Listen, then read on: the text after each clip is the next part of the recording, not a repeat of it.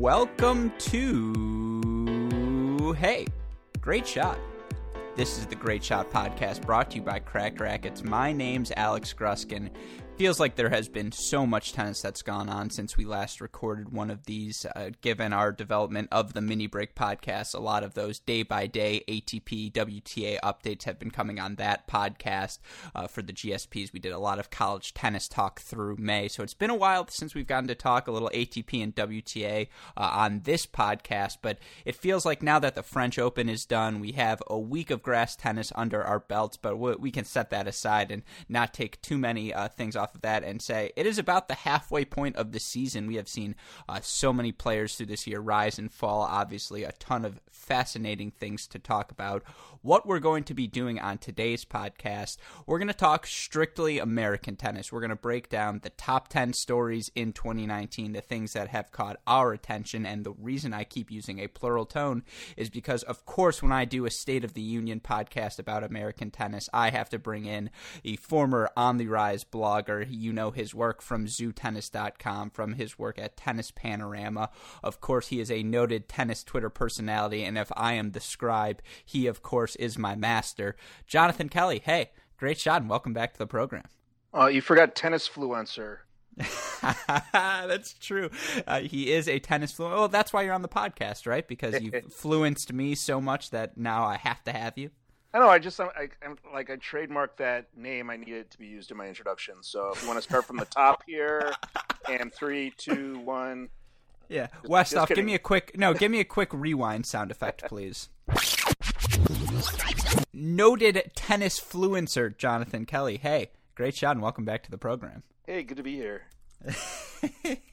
well, Jonathan, I mean, we obviously have so many things to talk about uh, in terms of the American season. And if you've missed anything from the tennis world, I'll get the plug out of the way now.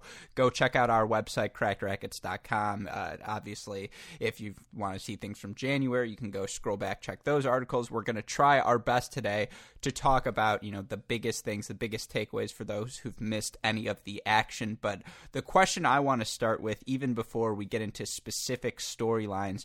Just in general, you know, to quote President Ford, is it the state of the union is not good? Or, you know, how are we feeling in general about American tennis uh, at this point in June? Uh, well, you know, it's a mixed bag, mixed bag. Um, the uh, there's definitely a divide gender wise more than it has been in the last uh, couple of years. I have to say it's uh, it's been a little bit of a disappointing year for American men with a couple of exceptions, and uh, kind of an exciting year, particularly for some young American women. Um, although no Grand Slam finals, uh, which has been a rarity uh, for American women. But uh, yeah, I'd say it's a, clearly a mixed bag. What do you think?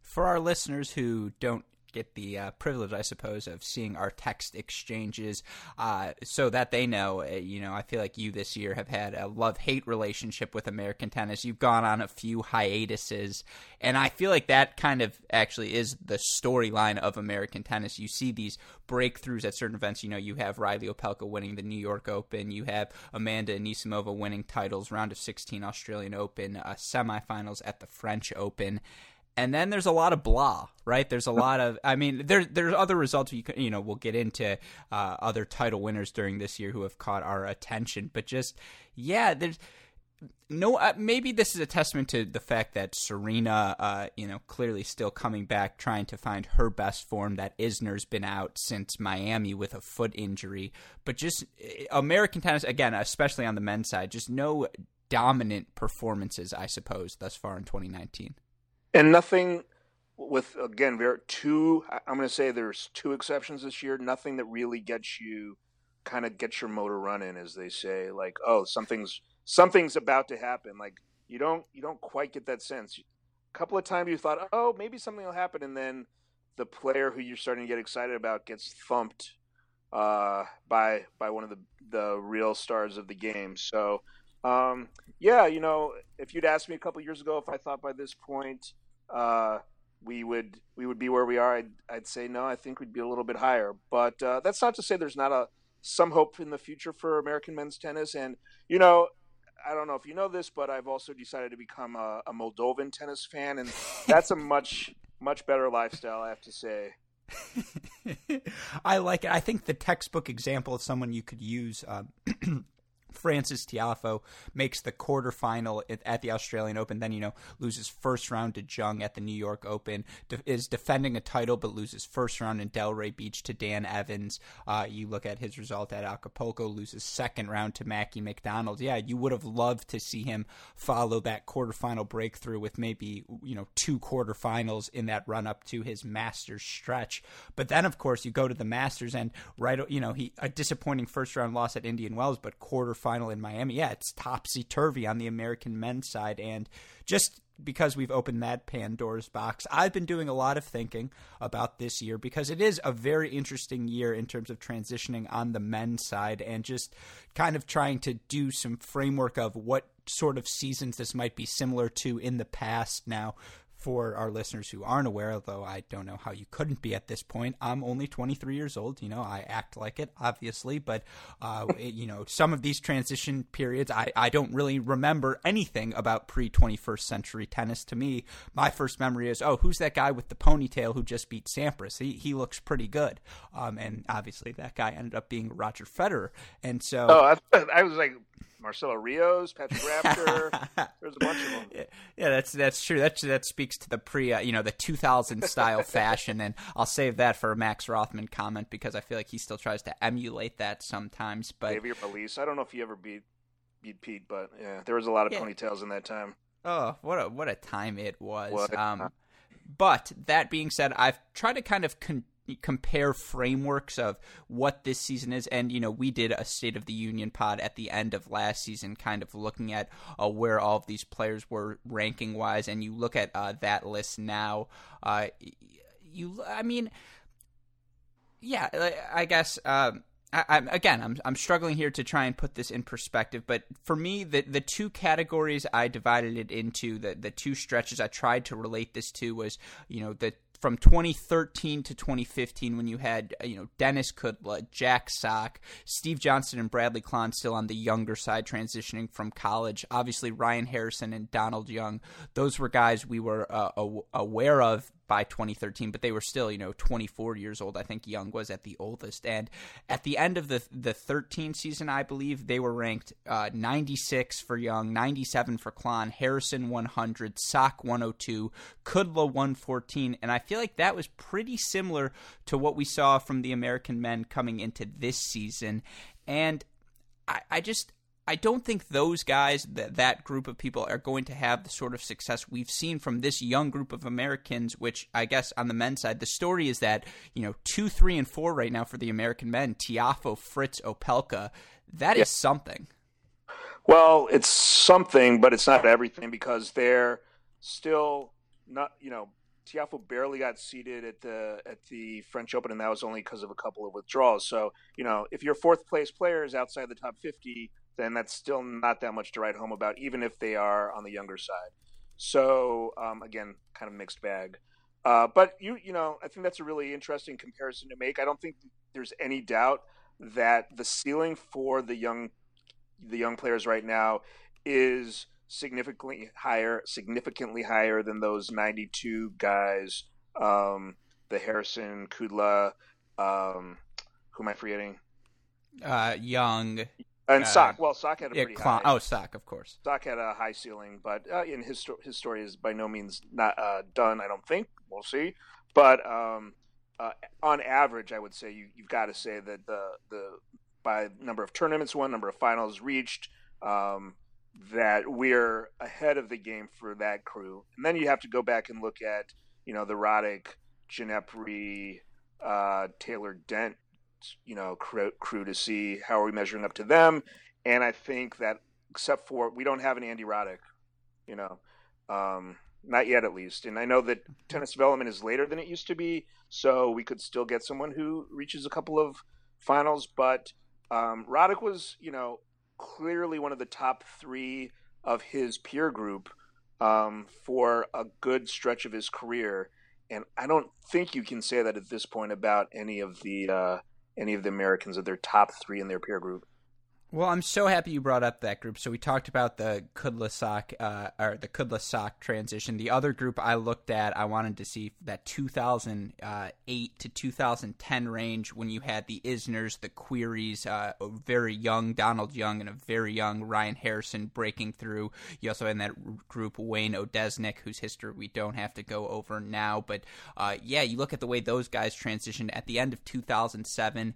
Uh, you had Querrey in the top 100, Donald Young at 100, uh, Isner at 106, Wayne at 126, and then you know two years later, uh, that group kind of really teetered off, and it was just Querrey and Isner who had made their, uh, you know, their solidified themselves, I suppose, in that top 50 range for Harrison, Donald Young, their struggles, you know, well documented at this point. And that brought me to that 03, 04, 05 group. And you look at the end of 2003 where that group was positioned. Obviously, you mentioned the Roddick corollary, but you had Mardy Fish, who was 22 at the time. He was 20 in the world. Ginepri, 32 in the world. Taylor Dent, 33. James Blake, 37.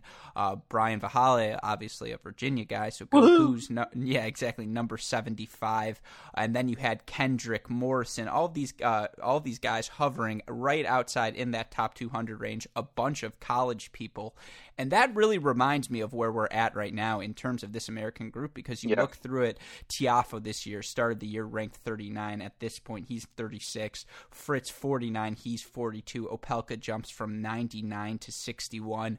I think those are the three guys who have really separated themselves at this point, and there have been health issues, and I know we'll talk about that in a little bit. But then the rest of the group, it, it's very similar. There's a lot of depth in the uh, Mackie McDonald's and the Denis Kudlas. Steve Johnson's fallen off a little bit, but the Klahn, Sandgren, Harrison, Fratangelo kind of grouping, that's very reminiscent to me in 2003 of the, you know, the uh, Vincent Spadeas, the Gambills, the uh, Gimelstobs, Goldsteins, how that group was kind of hovering in that range as well. So I think in terms of, and this is, I, I don't know I guess the point of this comparison I'm trying to say is despite the early ups and downs, I really do think this American group is well positioned for the next three years.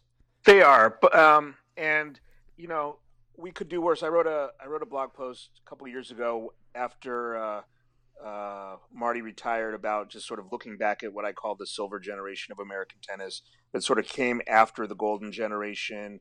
Um, and whose shadow they lived under. And you know it's it's uh it's really impossible to com- for not impossible but it's it's it's tough for people to really appreciate quite how remarkable the the Chang Agassi Sampras generation really was at the time and also what it means to try to live up to that. Because um, other than maybe the current Spanish generation um, of which only one player has won a major uh, I'm talking about the Nadal, Verdasco, you know, Lopez. There, mm-hmm. we have not seen a generation in which four different players won majors, and three of them won, you know, multiple, several, several majors, and that's from one country in a in a small age group. That just doesn't happen anymore, and it probably won't happen um, for like three or four players you know, most likely is not going to happen again in, anytime soon.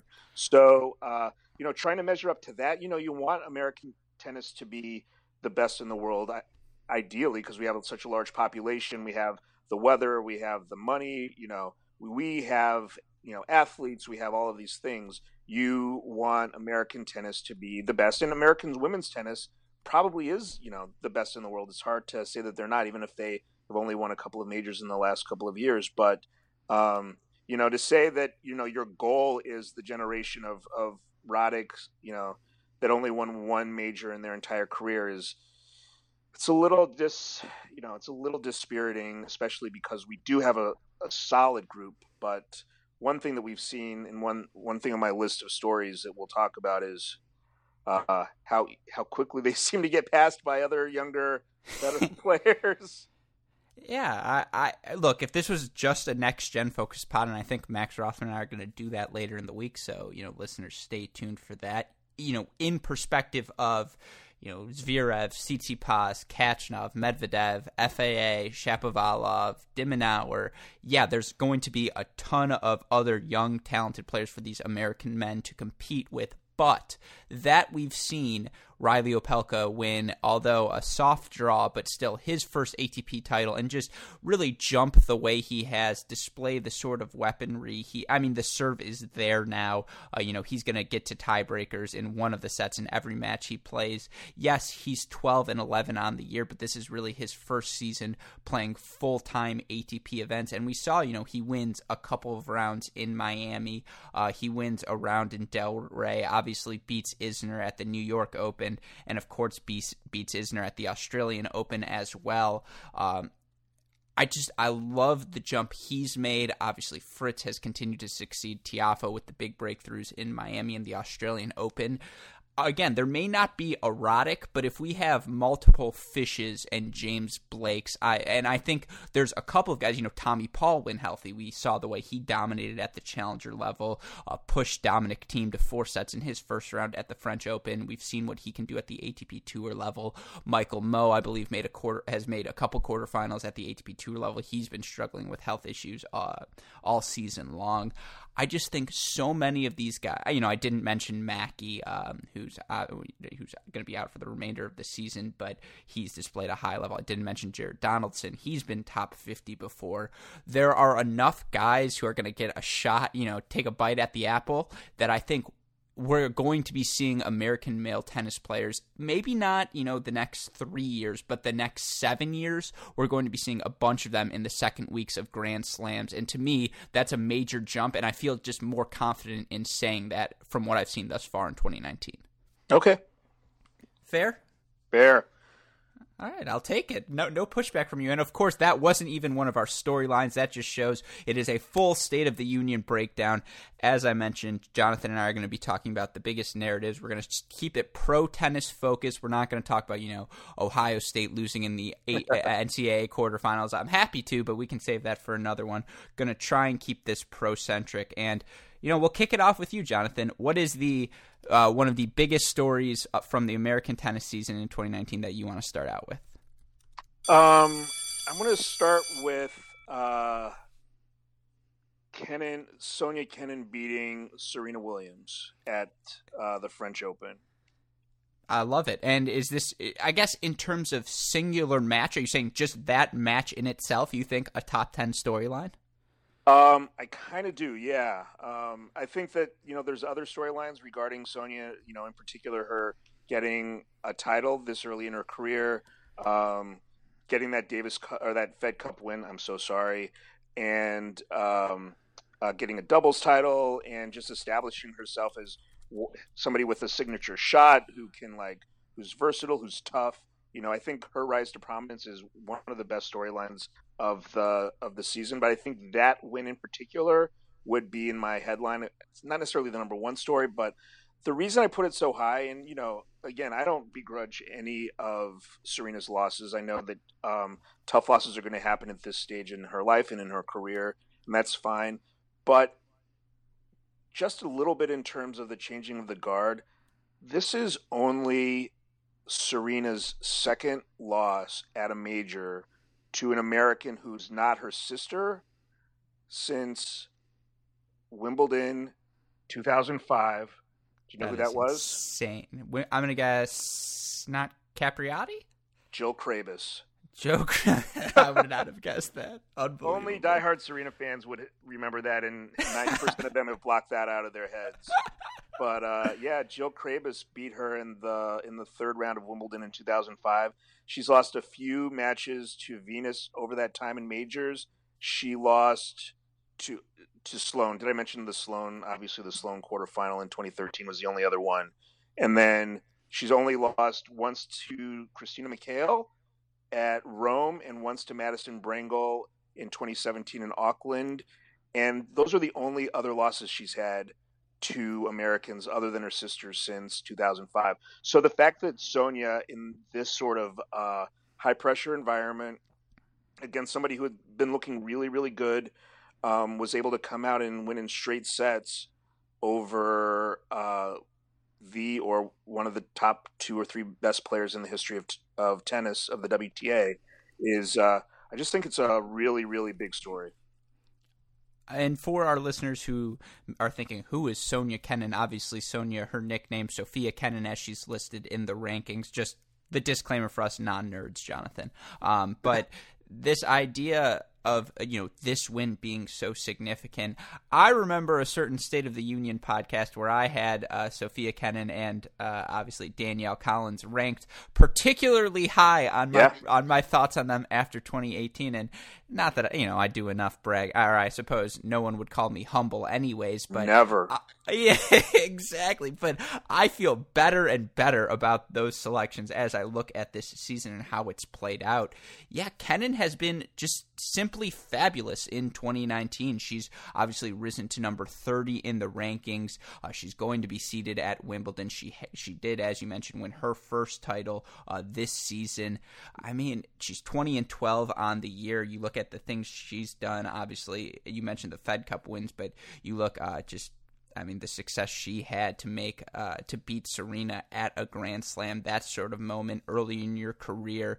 Those are the sort of the sort of things you build off of. Those are the moments that you know mentally, and it's not a quantifiable thing, but when you have that sort of experience, just the amount of confidence it, it allows you to play with moving forward because you just beat Serena freaking Williams. I mean, yeah, Kenin has been uh, spectacular, and we spent, what, 10 minutes ranting about the men. The least we can do is mention there are so many gifted, young, talented Americans, and I'm going to include Ma- Madison Keys in terms of that young uh, uh, quality because she's only 24 freaking years old. But yeah. you look at it, Keys, Anisimova, Kenin, obviously Bellis when healthy, and it, we would have loved to see more of her this year. But Jennifer Brady, 24, Bernarda Pera, 24, Taylor Townsend, still 23, and then obviously uh, the gems coming up through the rankings and Whitney Osuigwe, who recently came on the crack, uh, Osuigwe, apologies, who recently came on the Cracked Interviews podcast. Go give that a listen if you want to hear more about the former Junior French Open, former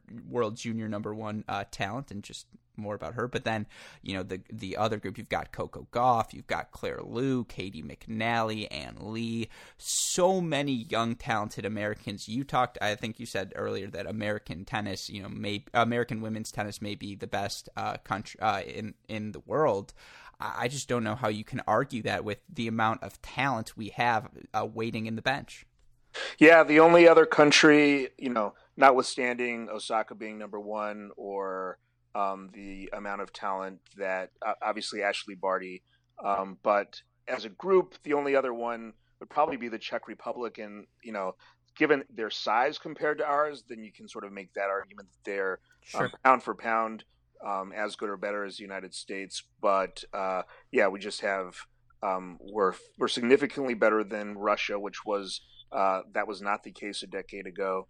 Um, outside of outside of a couple of, of Serena and William and Venus, but uh, yeah, you know, I think that don't quote me on this, but I think that if players get healthy and um, uh, they maintain their level, I don't see. I think it's really feasible for there to be 20 American women in the top 100 at some point in the next three years.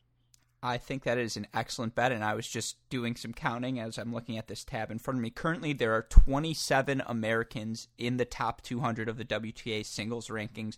Now, you expand that a little bit, and you look at the people in that 200 to 300 range. More young talents. Louisa uh, Chirico, who we saw break the top, what was it, 65, 75 earlier yeah. in her career. Jamie Loeb sitting at 252. Caroline Dolehide, she's still 20 years old, 269. Uh, we uh, Arconada, 286 287, Kreitzer 288. I mean, Coco Gauff 299. Excuse me. There again.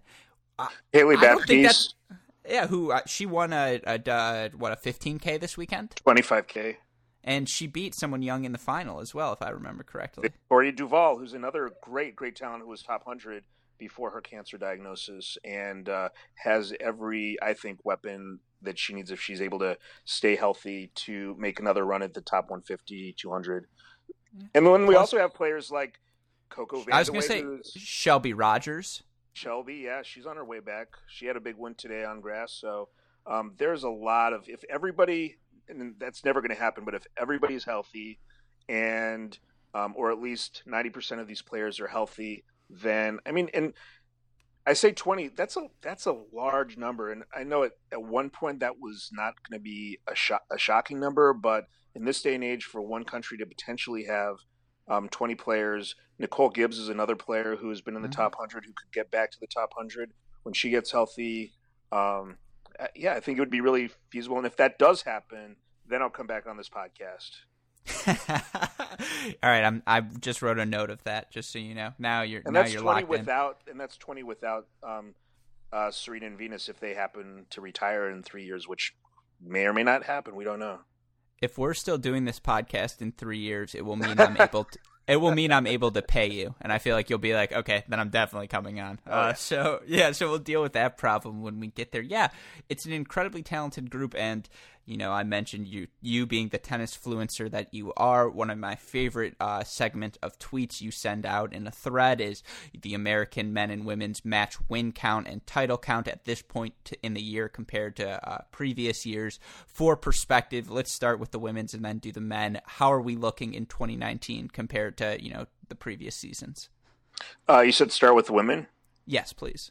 All right. So through the uh, clay season uh, American women have 143 match wins on the year. So that does not include Fed Cup wins, and it does not include walkovers in that. But count. it does include Laver Cup.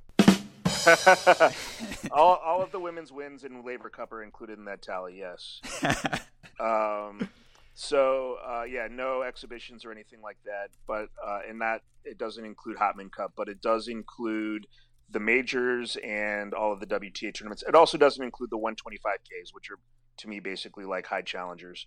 So um, that's a good number. Uh, we one would have expected it to maybe be a little bit higher, uh, given how well we've done in the last couple of years. So in comparison, in 2018, um, American women by the end of the clay cu- the clay court season had uh, 129, which was so we're better than we were last year. But 2017, um, let me just get this number. American women had 147. So we're a little bit off of our high. Uh, 2017 was the high point um, for well over a decade before that. And um, oh, I'm sorry, 2016 we had 163. So 2016 Oof. was when Venus was playing great, Serena was playing a full schedule. Uh, uh, uh, Sloane started the year with a huge number of wins before she got hurt. Coco was playing great. Madison Keys was playing great. Uh, yeah, 163 in 2016. So we've leveled off since then, but we'll we'll probably be better next year than we are this year by this point. So two two questions off of that. I guess part one, and this is gets to one of my biggest storylines. How much does injury, in your opinion, play a role in that number going down? And part two of that question, uh, as and just for the women in particular, uh, for for these questions, uh, how much does the Serena Venus drop off effect from 2016, in your opinion, affect that number? And the reason I ask is because for me, that we've seen Kenin's, Anisimova, all of these young players we just talked about, Alison Riske, who won wins a title this week, obviously, which we can talk about in a second if you want. But how much does them dropping off, in in your opinion, affect those win totals? Um, well, it's big. uh, I would say that um, you know, it's probably a bigger deal. Yeah, I think Serena. You know, the thing is, Serena never play hasn't played like a full schedule. You know, week in and week out for for years. So um, a lot of her win totals were would be coming at the majors um, or like Indian Wells or not Indian Wells for a long time, but Miami, that sort of thing. So um, she wasn't necessarily you know, providing a huge gap. But like a Coco Vandeweghe um, could be counted on for you know a good dozen wins at this point of the year, um, and that's off the table. Um, and then you know players like uh, Irina Falconi, um, Evanya King, a uh, um, who am I forgetting? Like uh, Lauren Davis, who's had to work her way mm-hmm. back. You know, those players were getting like 10 wins as well. So those are the sort of mid-level players whose totals add up because they're getting wins at, at Monterrey or at um, um, early rounds of Charleston that you know if they're not in the draws or if they're they're losing early, then they're not being replaced by even though we have you know three four players in the top 40. So um, you know I haven't done a thorough statistical analysis, but I think that it's less an issue of Venus and Serena per se, and um, more an issue of not getting quite the production. And I, a lot of that, and you know, CiCi Bellis, and a lot of that is because of of injury. Um, that you know, I think those couple of years were relatively healthy for American women compared to what we've seen the last couple of years. And I I can't really explain that entirely. No, no, I thought you did a very good job there. You said 162 in 2016 for wins. Yeah, I will make a similar bet with you, double or nothing, that you have to come back on the pod that American women will beat that record by 2022. Ooh, by 2022? Okay, yeah, no, I well, I don't want to bet against that because I, I think that's very possible. Um, so it's good. So you'll have to come on the pod. Yeah, and you know, again, if we have right now, we only have 13 players in that top 100, and those are the players who are playing week in and week out on the WTA level. You know, mm-hmm. um, by if we do have like I think we'll have 17 or 18 players by 2022 in the top 100, and those players are just going to be you know even if they play each other, somebody's going to get a win. Um, you know, in a couple of tournaments. So uh, yeah, I think it's really feasible for us to get higher than that. You know, there's a maximum the number of wins that you can get. You know, you can't get 300 wins because there's only so many matches and so many players and so so many draws, but um, the other thing I want to say is the other thing that I like to measure is the number of finals and titles um, mm-hmm. that that uh, Americans are doing. And 2016 was just a huge year for players getting to international level finals, mm-hmm. um, and one that we haven't seen in decade in a decade before that. But that year, uh, Sloane won Auckland. Um, Riske got to the final in Shenzhen, which she does pretty much every year. Venus won Kaohsiung, which was an international tournament. Shelby Rogers got to the final of Rio. Sloane then won Acapulco. Um, Sloane won Charleston, which is a low-level premier. Irina Falconi won Bogota, her only title.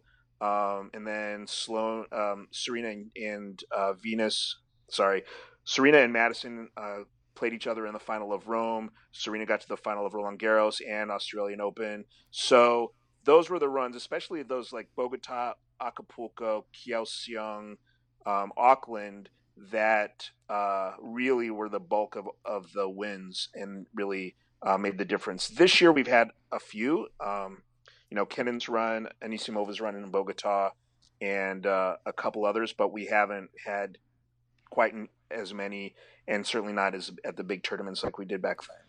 Madison Keys, South Carolina. That was another one, right? Um, yep. I'm trying to think how. I feel like the Amer- didn't did Sloane make a final at one of these Clay Masters? She did, right? Or Premier. Sloane has not made a final this year, which is one of my top not. ten uh, top ten storylines. All right, let, us let, get into that one right now, and then we can save the men for a little bit. Um, I agree. I, I that Sloane Stevens has not made a final this season. I feel like particularly because right now she is the top ranked American. She is, I believe, number nine in the WTA singles rankings, two spots ahead of Serena, eight spots ahead of Madison Keys. Uh, that she hasn't won. Uh, I guess a title is concerning, but I do like the fact you know you look at what she's done this year, uh, makes that quarterfinal in um, at the French Open. I, I don't think she's had a bad year per se. Not terrible. Um, she is doing fine in the race. She uh, hasn't had um, she hasn't had a huge run, but she's been pretty solid, and uh, she's had some good wins and some exciting wins and wins that kind of you know it's one of those things that we were talking about before, like wins that sort of get your motor running, and then she'll have uh, a loss that you know like the one to Pavlyuchenkova at the Australian Open that you know Pavs just kind of turned on the jets and and uh, and Sloane was kind of like got caught looking. Um, and Acapulco as well. Haddad Maia three and three in that second round to follow that up. Not not the best. Yeah, yeah. Um, so you know, it's it's kind of tough to say for me that she is playing at a top ten level right now in 2019, and you could definitely say that almost throughout 20 18 that she was a, a legitimate top 10 top 5 player now she's sort of like she's got those points from uh, from Montreal she's got those points from the year end championships WTA finals that are going to be there for a little while. She doesn't have anything coming off at Wimbledon. You know, she'll probably stay in the top 10 for at least a few more months, but unless something significant turns around and she kind of gets that fire again. And, you know, she had that coaching change, which um, I think Kamau Murray is a fantastic coach and I think was a was a fantastic fit for her. And I don't know. And she won basically every title that she won, she won with Kamau Murray. Um, in almost every final that she reached, she reached with Kamau Murray. So, uh, getting, getting, uh, finding that right person for her, I think is maybe a bigger issue for her than for some other players. Um, you know, someone who can sort of be like a, a Sloane whisperer. I like that. Hopefully, that's the title of this podcast, The Sloane Whisperer. Um, but I guess my pushback to you would be you look at the big events, round of 16 at the Australian Open to lose in three sets not a horrible result, right? And then, you know, Indian Wells, not her best. Miami, not her best. But then she comes back, quarterfinals, loses in three to Keys uh, in Charleston, wins her Fed Cup matches, semifinals, Madrid. Uh, obviously, the the loss in Rome to Konta, not great in the moment. But then when you realize Konta makes the semifinals, of, or sorry, the semi, uh, yeah, no, no, yeah. that was that was right. The semifinals of the French Open, not that bad in retrospect. And then, of course, she makes the quarterfinals, losing to Konta again uh, in Roland Garros. I mean, yeah, she's got a ton of points to defend in the second half of the season, but one match that really stuck out to me was her uh, round of 16 match where she knocked off Muguruza 4 and 3. I thought that was the highest level I'd seen from Sloane in 2019, and it it was kind of reassuring. I just I there there was as hard as Muguruza hit, she could not get a ball by Sloane, and that yeah. to me is oh when you know when Sloane's feeling confident, moving well, changing direction with her shots. That's when we see her best tennis. Yeah, she it was it was a lovely match to watch, and it did give you a little peace of mind. Um, but also, you know, Garbiñe did not play her best tennis in that match either, so you have to take a little bit like in perspective. I think that Bigne, Garbiñe is, um, you know, obviously a very talented player, but some of her errors that I that I saw in that were um, were were not becoming of a Roland Garros champion um, and someone who was like looking to win the title. So she got a good win there, but she didn't get a win over a prospect. I don't Garbiñe looked good earlier in the in the tournament, but you know, um, based on her level that I saw in that match, I didn't see her as a real um, threat. If she had had that win over somebody like a Barty, which wasn't going to happen, or um, you know, a, a Konta or a, a, even a Vondrousova, you know, someone who who uh, could change her game to fit the moment and realize when what wasn't working, you know, maybe change things up a little bit, then I would have maybe felt a little bit better. But you know, if you've looked at Garbiñe Muguruza's year, it's been pretty spotty. So I, it's hard for me to count that as like a top top tier win.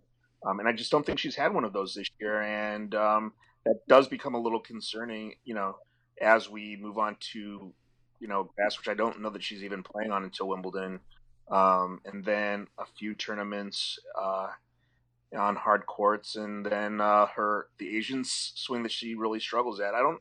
It'll be very interesting to see where she finishes this year. I hope it's in the top ten. At this point, I'd be surprised if it was in the top ten we talked about, or you know, the whole theme is storylines, and we talked earlier about Kenin and Anisimova, and that was one of my biggest storylines. Is obviously the level we've seen from both of them, and I guess what how I'm going to loop this back to Sloane is I would say objectively, both Anisimova and uh, Sonia Kenin have had better seasons than Sloane Stevens, despite you know Stevens still being slightly higher than her in the rankings. And I guess to me, that's why I'm so encouraged in general by American uh, women's tennis is because you know you throw Keys in the mix as well, who won, as I mentioned, that title in Charleston and makes the quarterfinals at the French Open. Did she make round of 16 at the Australian Open? Who's that? For yeah. Madison Keys? Uh, quarters, right? Uh, quarters. That's what it was. Yeah, you're right. And so I, I just think the four of them being where they already are uh, you know, I think that for years it was okay. What comes after Venus and Serena? And I, again, as I mentioned earlier, with my nerves being placated from the men, if anything, my nerves have just been eradicated. They're gone. We are. I just think American women's tennis is in such a strong position. Yeah, Sloane, two years older than Madison Keys, the leader of the pack in terms of what she's done at the Grand Slams versus everyone else. But uh, I'm just, I'm so, I guess, thrilled by the state of the American women's tennis, uh, just in general, that I can get over not the best season from Sloane, I guess. Yeah, and the other thing you have to keep in mind is how much parity there is on the WTA. Mm-hmm. It's, it is in all of sports one of the most unpredictable leagues out there, one of the most unpredictable tours out there. I mean, you just can't say on a given week who's going to win any tournament. And anybody's in the top 70 feels like they're capable of pulling an upset over almost anybody else in the top 70. And it's not a, a stunner anymore. It just isn't. And other than Osaka winning back to back majors, um, there was a stretch of how many different major winners in a row, and not to mention like major finalists. Like you can't even there's never there's never been a time like this before in women's tennis. Um, there have been some levels of parity before, but nothing resembling this just this depth. Um, and some will call it like weakness at the top, and there's an argument to be made at that. And we don't have anything right now approaching what Nadal can do on uh, uh, at, at, at the French Open or what Djokovic has done at the three majors prior to that. There's there's not somebody who's going to give you that every single week, but um, lots and lots and lots of talent there. So um, just having seven or eight, you know, women in the mix at any given time. Look at uh, I know we're not talking about grass really, but look at Alison Riske this week. She looked like one of the best players in the world, mm-hmm. winning winning you know her tenth match in a row on grass. Jennifer Brady, who has had kind of a quiet year, getting to a semifinal and and being a setup and almost a set and a breakup on on the eventual eventual titleist Caroline Garcia. Like there's just parity like you wouldn't believe, and uh, uh, you know the more more Americans that you can get in the mix there, any one of them can be a titleist, and any one of them can make a run at a major. I, and I really believe that. Completely agree with you. Not the case on the men's side. It's just not. no, yeah, I, I agree with everything you said. I think that's really been uh, the theme of this of you know this conversation about American women is that we are so excited about them. We didn't even mention Danielle Collins, who only 25 years old makes her first Grand Slam uh, semifinal of her career earlier this year in Australia. Played obviously just incredible at tennis in the run up, uh, you know, through that entire run. Just seems like anytime she wanted, she could smack a backhand winner at will. Yeah, the the, the state of American women's tennis is strong. Um, I mean, there are so many good backhands among American women right now. It's crazy. I love it, and you know I'm a backhand snob, and so it's literally everything I want. That's one thing I know about you. yeah. Next time I do your intro, I will go Sloane Whisperer, backhand snob, Jonathan Kelly. You're the snob. I, I, I, am a forehand guy, but uh, uh, uh I definitely. See, so let me just ever... say where we're at, and uh, then we can move on to some of the men. But um, this is where we're at in the WTA race as of 9 o'clock p.m. Central Daylight Time on uh, whatever day this is. Number one in the race is Amanda Anisimova at number 13. Number two is Sloane Stevens at number 15. Number three is Danielle Collins at 18. Number four is Madison Keys at 19. Number five, Sofia Sonia Kenin at 22. Number six, Alison Riske at 29. Number seven, Serena Williams at 39. Number eight, Venus Williams at 47. Number nine, Jennifer Brady at 51. And number 10, kind of shockingly, is Lauren Davis at number 54. So um, nobody in the top 10 in the race. I think that's notable. There's there is a chance that we won't see any Americans um, at the year-end championships, WTA finals this year. Uh, we've got players above them who you would not have expected in like a Bianca Andreescu, Marketa Vondrousova.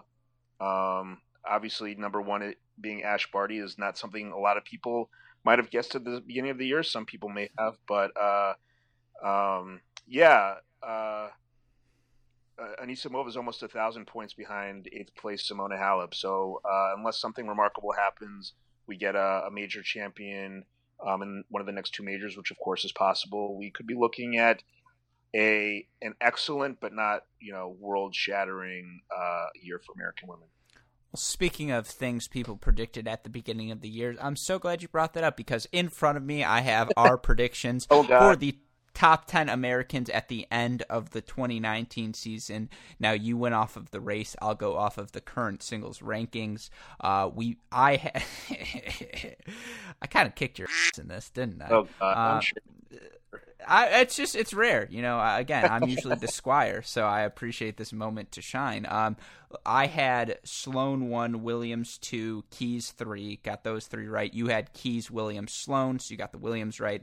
Then you had Kenin, Anisimova. Obviously, they're flipped, but well done by you. I had Bellis, Kenin, Anisimova. So take Bellis out. I'll take it. I had Collins after Anisimova. That's where she is. You had Venus Williams.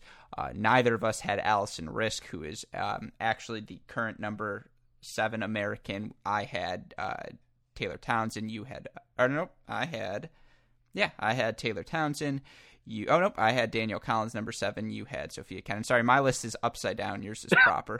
um, yeah, of course. You know, good job by me. I had Collins. Uh, or nope, I had Townsend number eight. You had Claire Liu. You had Ooh. Townsend, uh, and the current number eight is actually Venus Williams. I had Venus nine. You had Townsend nine, the actual nine right now, Jennifer Brady, and then I had Dolehide ten. You had Bellis ten, the actual Ooh. number ten right now, Jessica Pegula. So not not horrible. I mean, there are just some injuries we didn't account for. I guess I whiffed on Dolehide for now. You didn't whiff on Paris. She's number 93. She's had a good season. Claire Liu still a little bit lower, but I would say if you take out Bellis, which not our fault, she's injured. Right. Not bad on the predictions thus far. No, not too bad, but you can't go out. I there's so many points coming off from some players. I think it's oh, might be a little bit more instructive to go off the race than the than the current rankings. Yeah, yeah, yeah. But they're not that. It. They're not that much different. So, um, yeah, I think you're doing a little bit better than I am, and well, congratulations for that. but I still wouldn't you... be surprised if if Madison Keys finished the year higher than Sloane, even though Sloane's a little bit higher in the race. Um, uh, so I, I would say that the reason I did it, I did it like I did is so we would both look a little bit better. I agree with you. The race in 2019 more indicative, but I was trying not to show either of us up. Okay, fair enough. but all right, with that, Jonathan Kelly, your next storyline.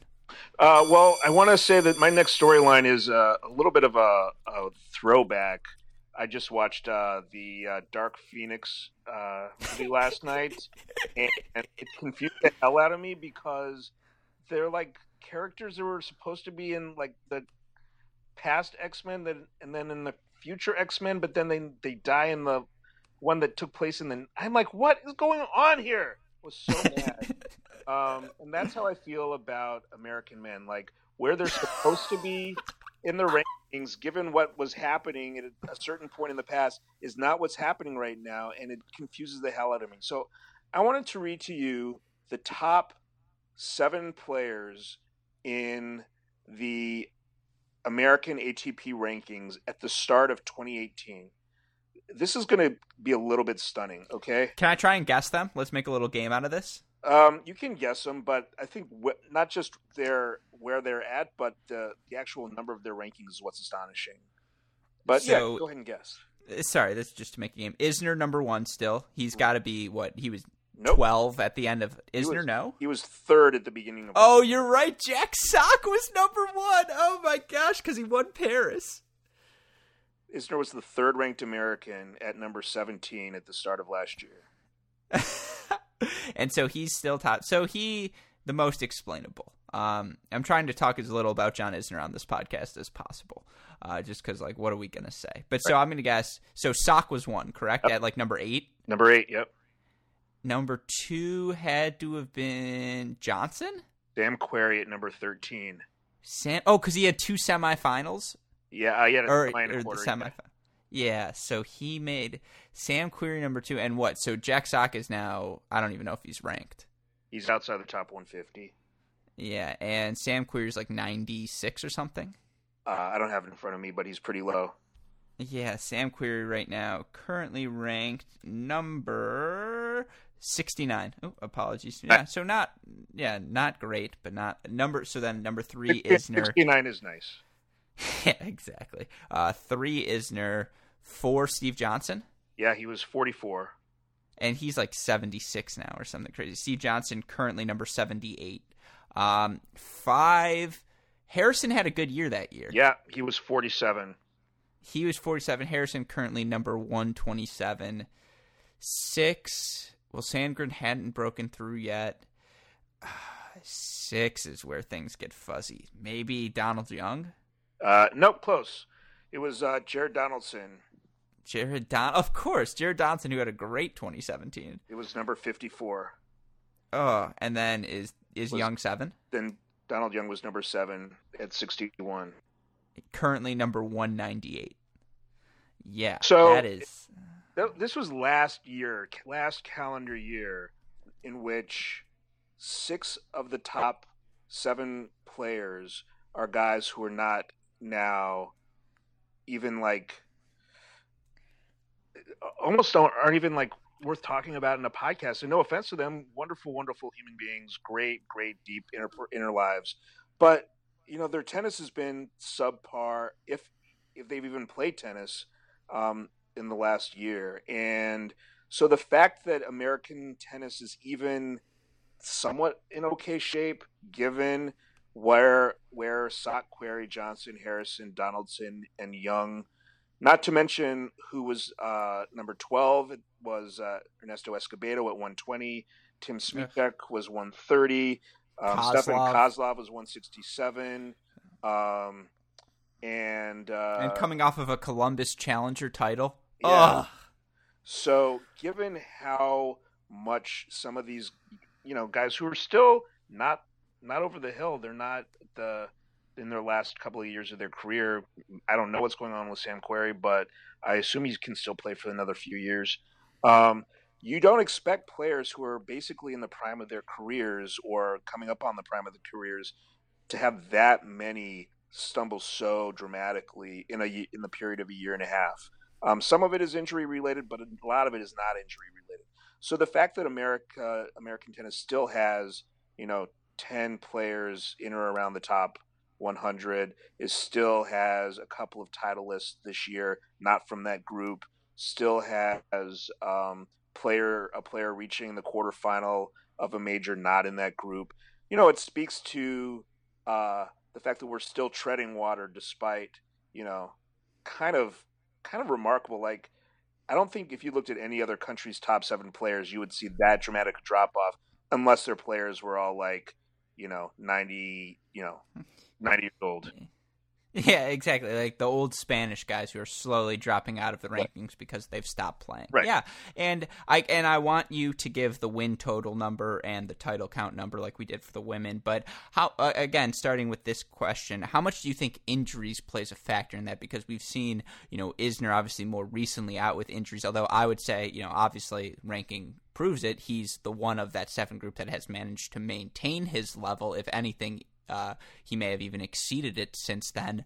Uh, but the fact that you know Sock's been out with a wrist injury, and then you know other guys, you look at the younger players, Tommy Paul, as we mentioned, in and out, Michael Mmoh, in and out, Mackie McDonald, Jared Donaldson. How much does the, the the role of injury, I suppose, play a factor in the fact that there has been so much turnover at the top of American men's tennis? Or I guess is it more injury and circumstance, or do you think there really is just that much parity from one to maybe the number fifteen American? No, I don't think it's parity. I, I mean, I think there's a sub, sub, sub, significant drop off in level, um, either injury related or not injury related. So Sock, Harrison to an extent, um, Donaldson, all definite, all injury related. Sam Querrey, I think, is also somewhat injury related. Um, Steve Johnson, I mean, 44 wasn't wasn't ideal, and he, he's had you know other issues, but um, you know he's got a lot of tough losses under his belt as well.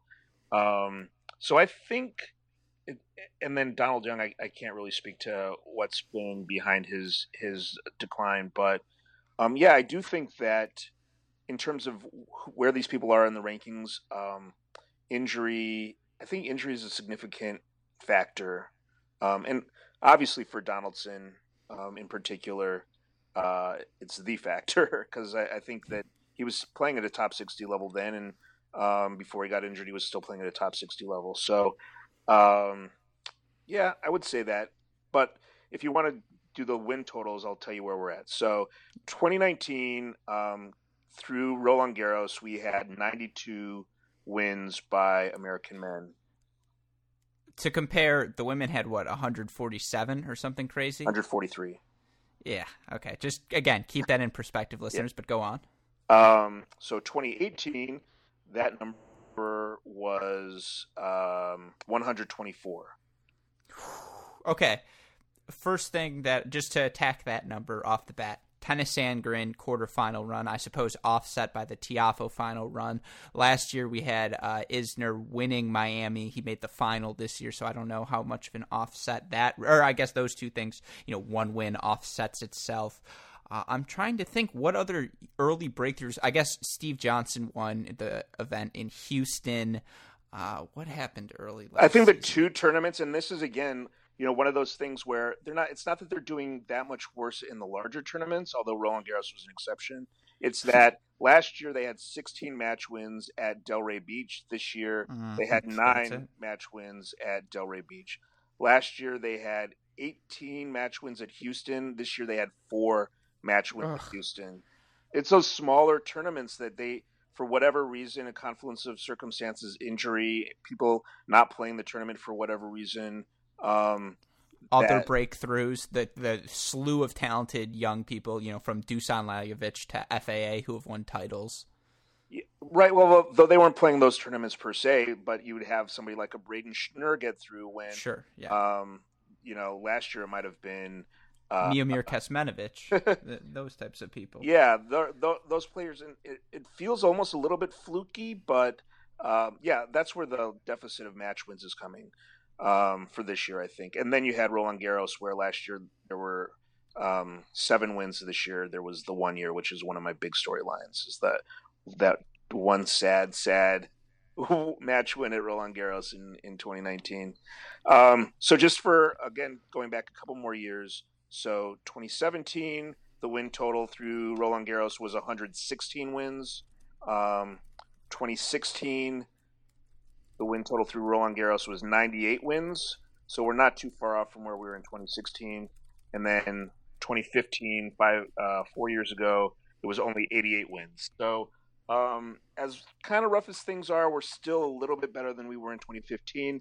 I think the average age of the player, even though it's four years later, the average age of our player um, who's in a draw week in and week out is a little bit lower than it was because it, it's your Tiafoe, it's your Fritz, it's your Opelka, it, maybe your your um, um, uh, your your Tommy Paul or, or, or Mmoh, maybe not this year, but um, compared to uh, what it might have been if it was a Querrey, uh, Young, um, a Harrison, a Johnson, Kudla, yeah. yeah. Yeah, and I, I guess uh, one of the questions I have off of that number, you talk about, and we have throughout that, that we'll call them the middle generation, right? The people from uh, age 26, Den- Denis Kudla, to age 29, Steve Johnson, and just that, you know, sort of, uh, we'll call them, I guess, the, the middle class of American tennis really seems, you know, people who are waiting for breakthroughs. How many texts have we exchanged this year of what's going on with Bjorn Fratangelo? Um, it really seems like those guys have kind of steadied them out, and we've seen what their ceiling can be on the ATP Tour. Now, the flip side of that, you know, your win count doesn't count challenger wins, but obviously this year we see Mitchell Krueger, who not exactly old at age 25, now now reaches his career high, gets his uh, first career challenger title in Dallas, which had to have been extra sweet. Uh, another guy, Marcos Giron, gets a challenger title under his belt, also makes, I believe it was what round of 16 at Indy Indian Wells, the best result of his career. He's up to a career high in the top 175. I guess my question to you is and you may have done this a couple of years ago, but is it fair to kind of write that generation off as, you know, we know what we're going to get out of them and to expect second weeks of Grand Slams out of that group, except for maybe Kudla on the grass, might be a little bit too much?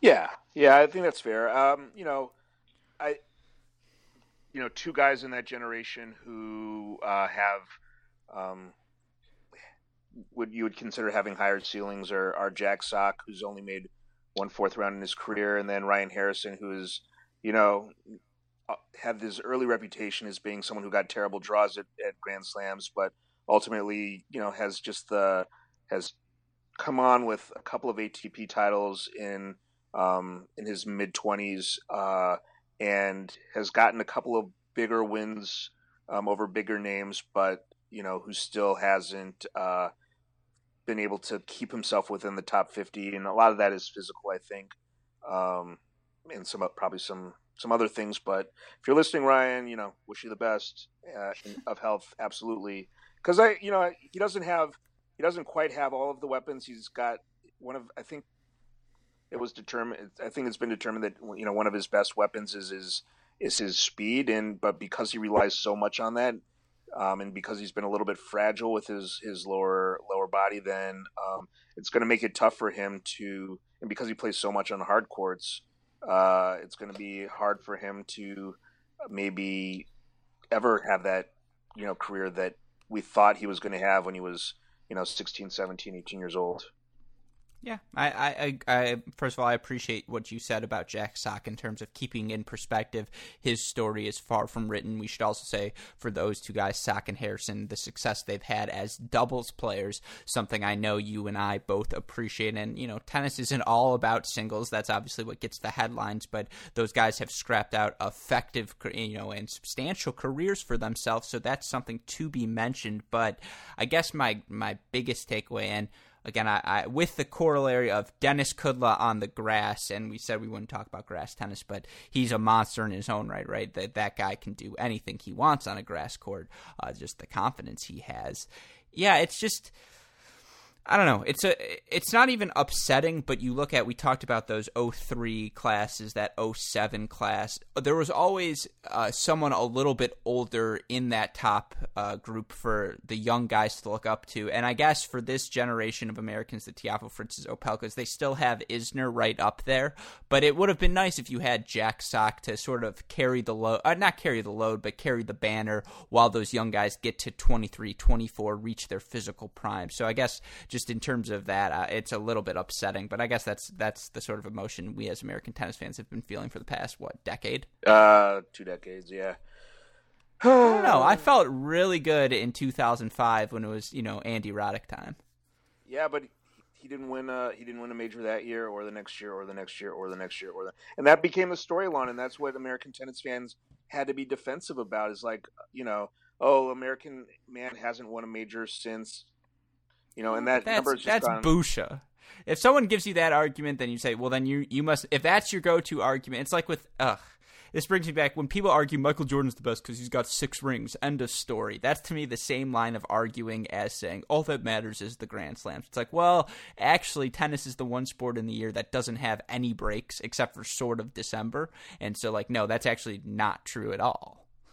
Hey, I mean, Not that you're arguing that. Sorry. Wasted yeah. a lot of a lot of tears and and blood. and tweets. And tweets. Oh my god, the tweets.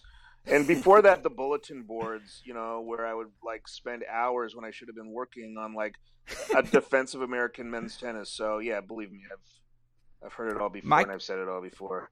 Um, that counterpoint said, to that: had you not been venting, I would have never read those vents, and this relationship wouldn't be as fruitful as it is. Very, very true. And you know, one thing you've got to say is that um, you know an American man hasn't reached a Grand Slam final since um, you know Roddick Wimbledon. Thank you. I didn't want to mention that, but you know, you can't say that that means that oh well, Japanese tennis is better than American men's tennis because a Japanese man has reached a Grand Slam final in that period of time. Yeah, Kei has had a better career than most American, if not all current American players, but you know, we've got a lot more players in the top 50 over that time than Japanese. So yeah, it can't be the only metric that you use When Plus, we always will will always have Isner Miami 2018. For Right, that's and ever. can, for the ref. Yeah, until one of these young guys wins a Masters, that's that's what we'll uh, put the feather in our cap with. But yeah, well, I, and not to mention Jack Sock in Paris. Come on. Uh, no, we. I thought we agreed we don't talk about Paris Masters anymore after the curses. We're I just not trying to spread that sort of uh, juju, I guess. I never agreed to that. I like it. Well, then, I mean, look, the storyline stuff has kind of gone to scrap because we've listed it all together and we've touched on a bunch of them there. But I guess for the American men, any other storylines you're looking at, and Well, then uh, and then I have some non-American, not uh, just kind of general picture that very much influences American tennis storylines for you. Beautiful. Well, I just wanted to mention the finals. So um, this year, American men have reached three finals. Uh, two in one of those finals, Opelka and Sandgren, each getting 250 titles, and then John Isner reaching the final in Miami. Last year, by this point, American men had reached seven finals, um, including Isner's Miami title, and then a bunch of 250s. You had Tiafoe and uh, Johnson winning titles in Delray and Houston, and then finals for Tiafoe and Estoril, uh, Sandgren in Houston, Querrey in New York, and Ryan Harrison in Brisbane. Um, that was the best year for a long time. So, uh, 2017, there were five finalists. Americans went five and zero in those. Um, we had a uh, remarkable run at a at a 500 by Sam Querrey in Acapulco, and then 250 Mhm. wins for Johnson in Houston, Sock and Delray, Harrison in Memphis, and Jack Sock again in Auckland. Um, and then lastly, 2016, there were also five finalists uh, by this point, um, and they were all at 250s. Socket, two of them, uh, Sam Querrey at Delray, uh, Taylor Fritz is only final to date at Memphis, and then um, a God Among Men, Rajeev Ram, reached the final in Delray in February of 2016. I have mentioned this story before, but that Sam Querrey run at Acapulco, it was my spring break senior year of college. I went uh, with Max Rothman. We went to his grandparents' place skiing in Aspen. It was unbelievable, but the last day of the trip, I was just deadly sick with food poisoning. And so his grandparents had a fireplace and a TV above it, and on that TV, they had Tennis Channel. And forever, I will say that is the day we came up with the Great Shot podcast because I remember just sitting there shivering and then being too warm and just being like, oh God, I have to puke again. And thinking, you know what I would really like to do though is talk about this match with someone. And that is where uh, the, the whole thing sort of transpires. I that, that run, No idea. That's amazing. yeah, that run very near and dear to my heart. Yeah. Yeah, it's I think the tennis world owes a debt to Sam Querrey that we'll never ever be able to repay. well, we've tried. You know, we've all lauded his dancing video, the one where he pops out with the groom or whatever. And they're all, I feel like Sam Querrey has gotten a lot of love from the ten- tennis community, but yes, he deserves more. Um, yeah, you talked about the title count. I think again, though, my biggest takeaway from American tennis, something we've been stressing, yeah, it's not happening right now. But again, I feel. I, what does it's not happening even mean? What's not happening? I guess we're not seeing multiple uh, of these of these American guys making second weeks of majors. We're not seeing them make you know semifinals, finals of 500 Masters level, or maybe 500, but not Masters levels event. You know, week in week out. But there have been enough breakthroughs, enough glimpses from all of these young players, and then you know we'll get Isner back. That in general, I am satisfied with the depth of American tennis. All right, I'm I'm a little dissatisfied. You know, I I thought that the trajectory was going to continue upward at least for the next seven or eight years without a break, and uh, you know the fact that it hasn't, it's it's a little bit rough, and a lot of you know players players who who are injured or still young and developing are part of that, and and and yeah, but part of it is just like you you think that something great is about to happen, and then you you, you get a, a whipping by uh, you know a Yeah, real then, whipping then you lose. Yeah, you lose to Dan Evans in three sets when you're defending a Delray title. oh yeah, or or you just get you just get shown your place in in the universe by by a Dominic Thiem or uh you know a Borna Coric or something like that, and you're like, oh okay, not quite. Yeah, uh, Exactly. Then, yeah, exactly. Karen Khachanov wins yeah. the Paris Masters, and you're like, oh, everyone's doing that now. Yeah, I guess it's not that cool. Uh, yeah, no, I completely agree with you. Well, then one other uh, storyline I want to talk about uh, on the men's side, real quick, and then I promise big picture. Mean, we're we're over the hour mark, but I think we're going to manage to stay under the two hour mark. So not bad, Jonathan. Um, but in terms of one of these storylines, and you know, I'm a college tennis slappy. I know you have a streak of college tennis fandom in you that you try and hide. Uh, but my my question to you, looking at the rankings, and this is you know just from an American perspective, but both on the men's and the women's side. Starting with the women, uh, obviously Danielle Collins at number thirty four now, but Jennifer Brady sixty six, and just uh, how many? Uh, you know, we I I'm so sick of going through all these names. I feel like we've read them off so many times. But then you know on the men's side, obviously Steve Johnson, Mackie McDonald, uh, Klahn, on and on and on. I feel like we can put to rest this idea that college tennis doesn't work because when you throw in the double success we're seeing, when you throw in there are international players who have made the jump, you know, I, I think Torpegaard coming off of another challenger title, uh, we've seen the level he's displayed. And, the Ohio, uh, the know, Ohio coach. Yeah, exactly. As long as he's playing in Ohio, I guess the level he's displayed. Uh, but just in general, I think college tennis has never looked stronger from a developmental standpoint. And you know, with the transition to or what it was for that hot second, which we'll talk about in a second, I think that added to the allure of college tennis for a, for a brief couple of months. But still, as a developmental pathway, I don't think it's ever looked better. Uh, maybe it looked better a little bit in the '70s when you know John Mack doesn't count. Doesn't what do you count. mean? You said ever. You literally said ever. What part of ever? yeah. Okay. Not, did you not mean? Oh, I I meant pre, uh, post black and white. Okay, I was alive in the '70s and I had a color TV. Um, okay, so uh, you know, I think that I think that Danielle Collins' run was a really special moment for college tennis.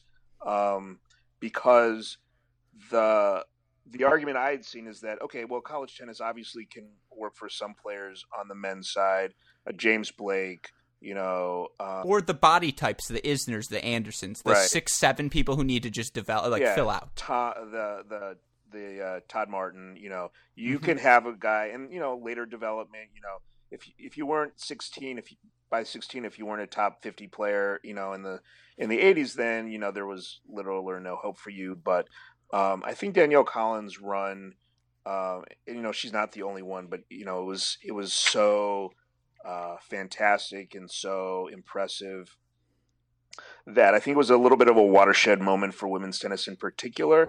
And if women's tennis can get to the point where it says, yeah, you know, college tennis is absolutely a viable um, uh, option, then I think that lifts men's college tennis um, as well, because again, there's this idea that, uh, well, yeah, you know, men's college tennis is, and you know, it's borne out by figures. It is more of a pathway to the ATP. So if women's college tennis is a pathway now to the WTA, then you would have to think that men's college tennis is that much more. And I think, um, you know, we, you know, you, it's easy to just say, you know, you also had a finalist in in Kevin Anderson, um, mm-hmm. who you know was a very very he was a great college player, but he wasn't the best college player of all time. So um, yeah, I, th- I, think that I think that's a very fair thing for you to say. Um, I'm curious to know if the the players coming out of the last couple of years of college tennis. So we have Mackie. Um, We've got uh, Kwiatkowski, who is you know one of my one of my top stories, uh, mo- one of my most impressive players of the year. You've got uh, Marcos.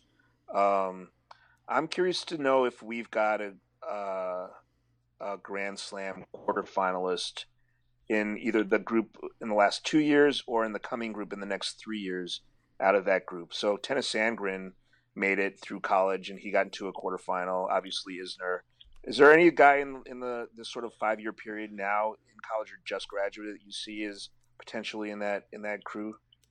Uh, now you've now you've opened Pandora's box. uh, yeah. Uh, so I have Cam Norrie obviously so, is a good player. Yeah, exactly. I mean, w- uh, Cam Norrie, exceptional. You're looking at, uh, you mentioned Anderson, you mentioned Isner, you've mentioned Johnson, uh, Mackie McDonald, obviously exceptional. I think they're going to be, you know, Noah Rubin did a year in college, Chris Eubanks did a year in college. I think both of those guys could at some point Eubanks did a few time. years. Yeah, and, and so both of them, you know, Eubanks another of that six six. Let me grow into my body, learn how to actually hit ground strokes and not just play my serve.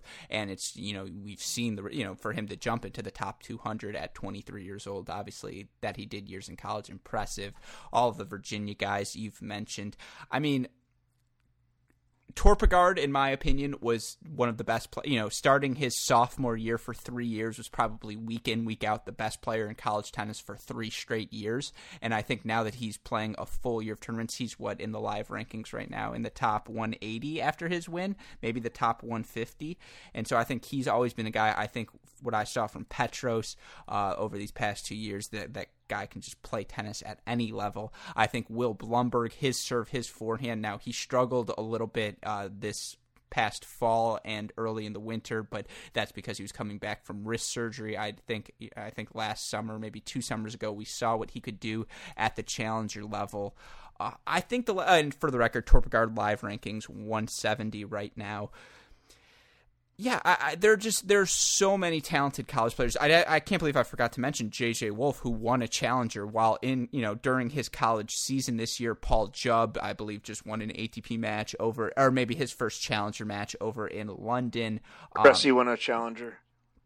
Cressy won the challenger, but one that I was at uh, in Cleveland, so that's another one as well. Yeah, I, I, think there are a ton of talent. Sam Riffice just won what the 15K in Wichita, so yeah, there are a ton of guys who I think will hover similar to. I feel like there's a group, and just because he's a Michigan guy, I'll use his name: the Evan Kings, the Sekou Bangouras, the uh, not Tim Smyczek, not not T- Sandgren. I guess jumped a little bit above them, but a lot of the Marcos, yeah, the Marcos Girons. There was that group of players. I think the current crop of college players a little bit more talented. It wouldn't shock me to see more of them break the top 100 than their predecessors did. Okay.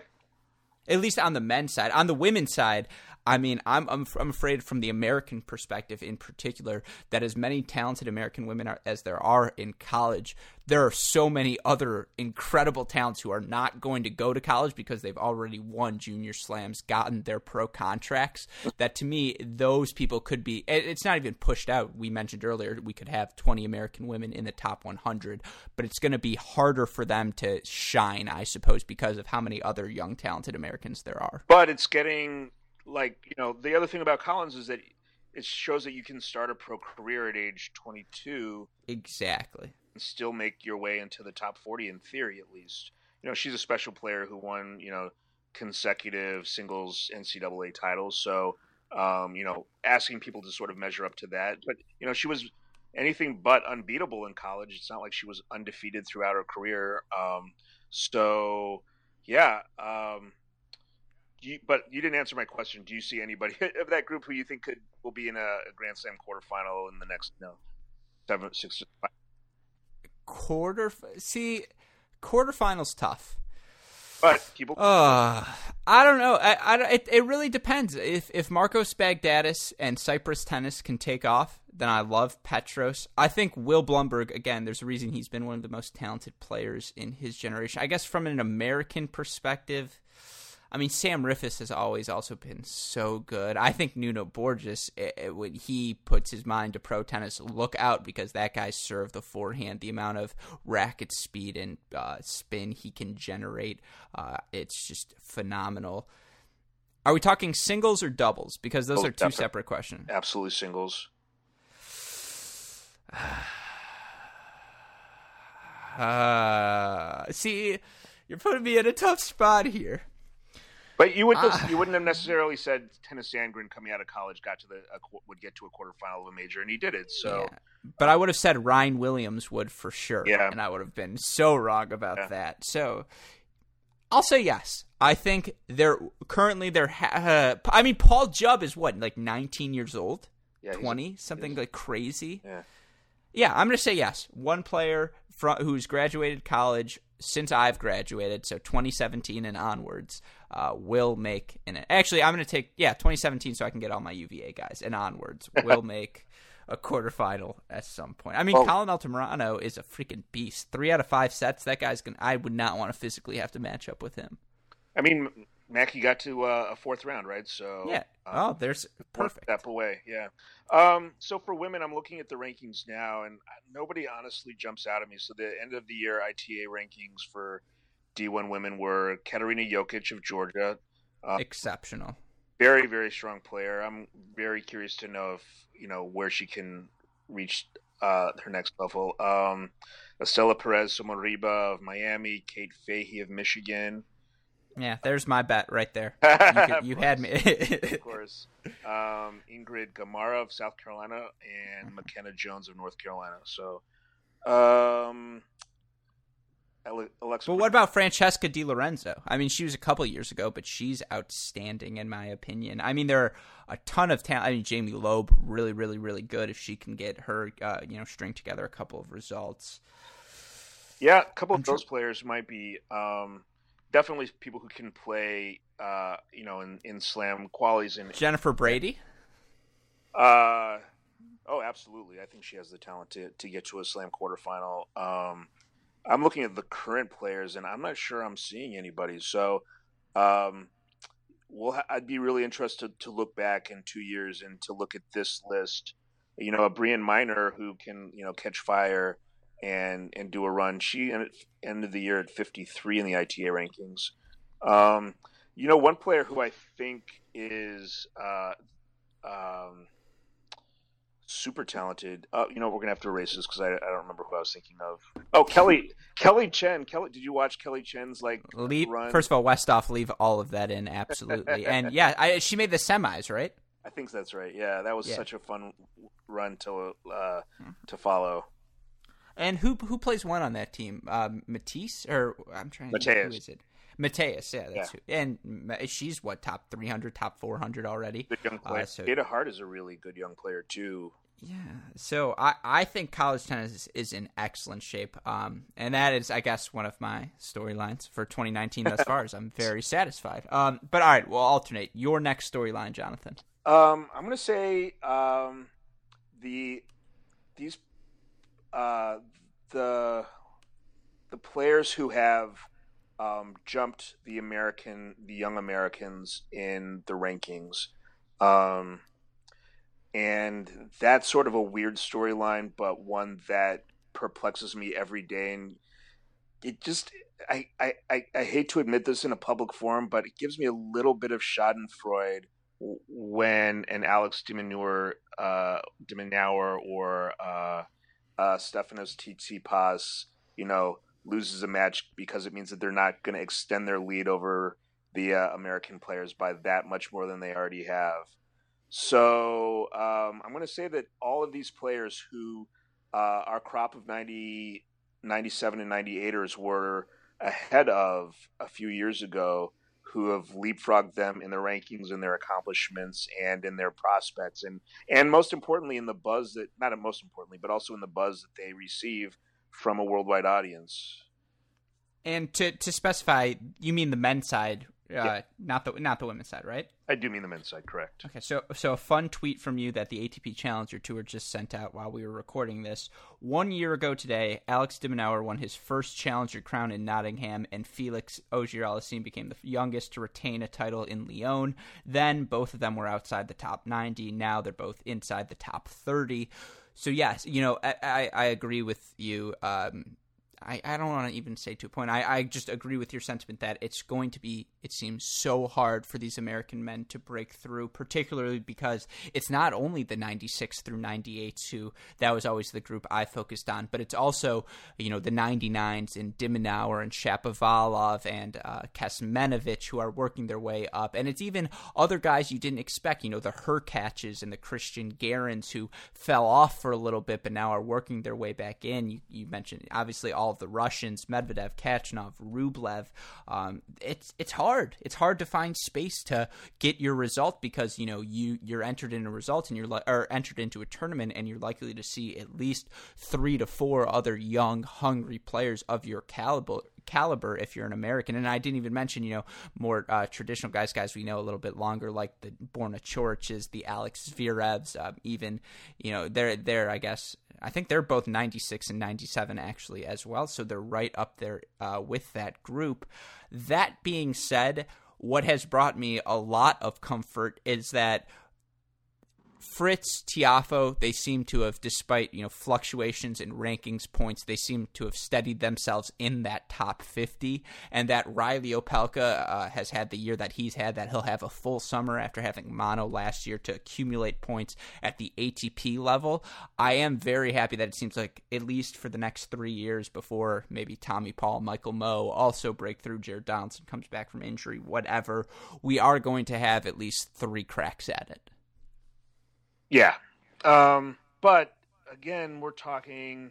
Um, the question is, are these guys going to be 20 to 50 ranked guys, or are these guys going to be 10 to 16 ranked guys? And right now, you've got um, a lot more. You've got a lot more players in the top 20 who aren't American than are. That's a dumb thing to say, but you know what I'm saying. Like, uh, you've got a lot of guys who have just, you know, who you're not surprised when they reach the semifinal of of a Miami or of the Australian Open, and you don't think it's a fluke when they're you know get the three finals in their first full year on tour, um, and you don't have you know um, has more finals at his age, you know, and I know Auger is you know he's just a he's a he's a special special player and um, but he's already got more finals in his career, even though he hasn't won any titles, uh, than a Taylor Fritz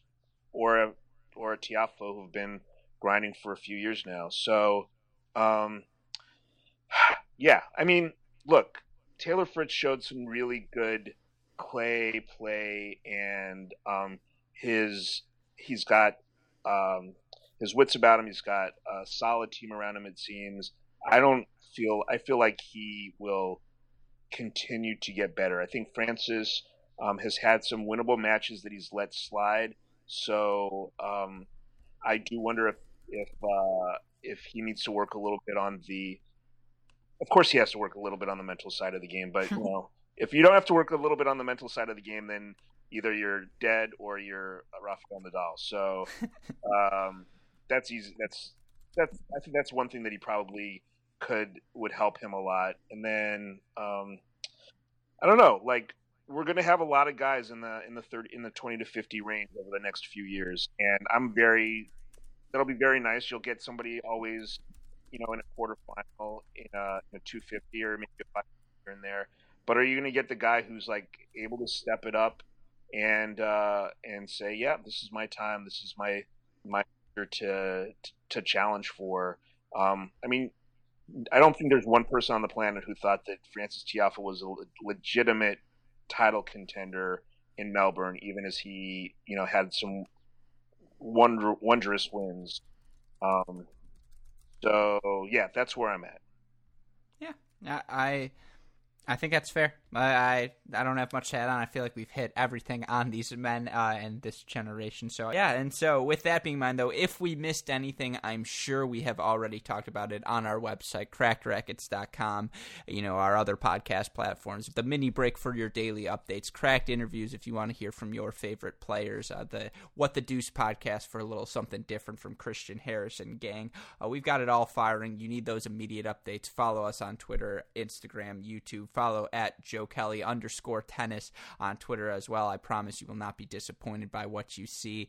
Uh, I cannot end this podcast, and I'm sure I will have to say this multiple times over the future without a huge thank you to our super producers, Max Fligner and Daniel Westoff, who really, as always, have a f- of an editing job to do. And I want to give a special shout out to Max Fligner, who is finished with his MCAT. He will be making his grand return to the podcast soon, and it's been a while for our listeners, so we look forward to having someone who played college tennis on the pod because obviously he did it a lot better than I did. But with that being said, again, uh, to my wonderful co-host, uh, tennis fluencer. The you know he is he is my master, Jonathan Kelly. For our super producers, Max Flinkner and Daniel Westoff, and from our entire team at Cracked Racquets, I'm your host Alex Gruskin. Jonathan. So with that being said, what do we tell our listeners? Hey, great shot! you know, you might have to be giving Brad Gilbert a lesson or two after a great shot like that. I love it. And we, yeah, we will see you all next week. Thanks, everyone. Thanks, Jonathan.